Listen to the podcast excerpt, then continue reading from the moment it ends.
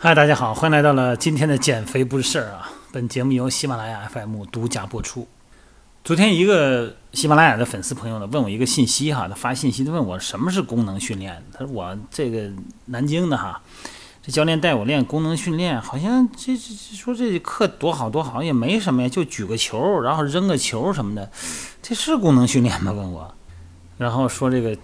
功能机械的器械哈，什么波速球啊、沙包啊、炮筒啊，啊，这个这是不是啊？如果非给这个功能性训练呢有个定义的话呢，那就可以简单的说，功能性训练呢就是有目标的、有目的的训练。那什么目标啊？它本质上就是这个会员，就是你啊，你本人。在某些身体功能上欠缺，比方说灵活度、柔韧性、平衡感两边不对称，哈，哎，哪个肌力不平衡，来进行恢复的这种训练，就是完成你基本功能的训练，它是有目标指向的，哈。那你说说一大帮人练功能训练，嗯，那也没准儿，这帮人可能都一个毛病。那功能训练其实它有一个核心的体现，哈，就是在过程中。它的整体训练呢是多肌肉群参与的，有可能是哈，整个动作呢非常的流畅。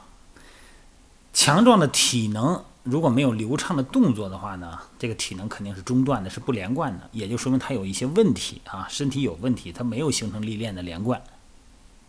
所以功能性的训练呢蕴藏在每一个动作中，所以说这功能啊，它的本质就是一个目标。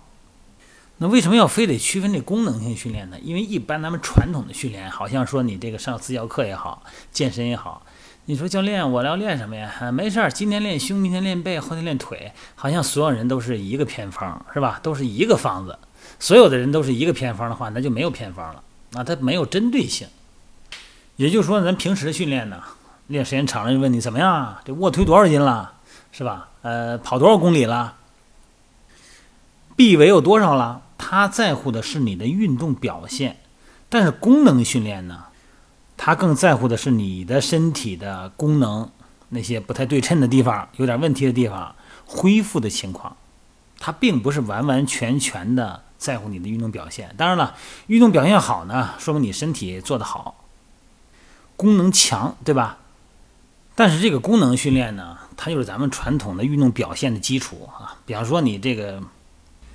整个你的力量啊、速度啊，这都是跟功能训练连到一块儿的。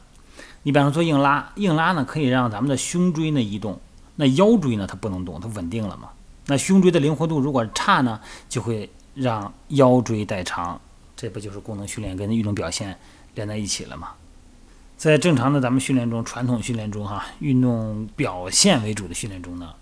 咱们会强化整个核心系统啊，膈肌啊、盆底肌啊、腹横肌啊、多裂肌啊，来为咱们的脊椎的神经提供良好的压力值，帮助四肢协调发展。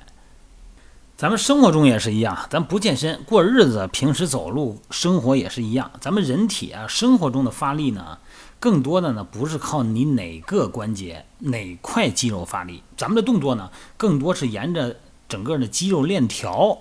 啊，它按肌肉链条的方向在做整体的发力，那么这个整体的发力呢，和这个肌肉链条的走向呢，它是非常的吻合。在很多的教练来看，哈，这个体能训练呢，很大部分呢是在练肌肉，是吧？肌肉训练嘛，哈。你如果你以局部肌肉为训练导向的话呢，你的注意力呢就放在整体肌肉上，局部的肌肉上，可能会忽略了其他肌肉的存在，忽略了整个动力链条的存在。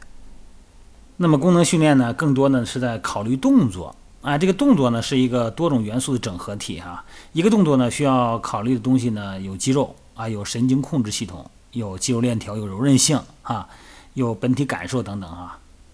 那么训练呢，肯定从每一部分来局部的提高，再组合成一个整体结构，提高效率。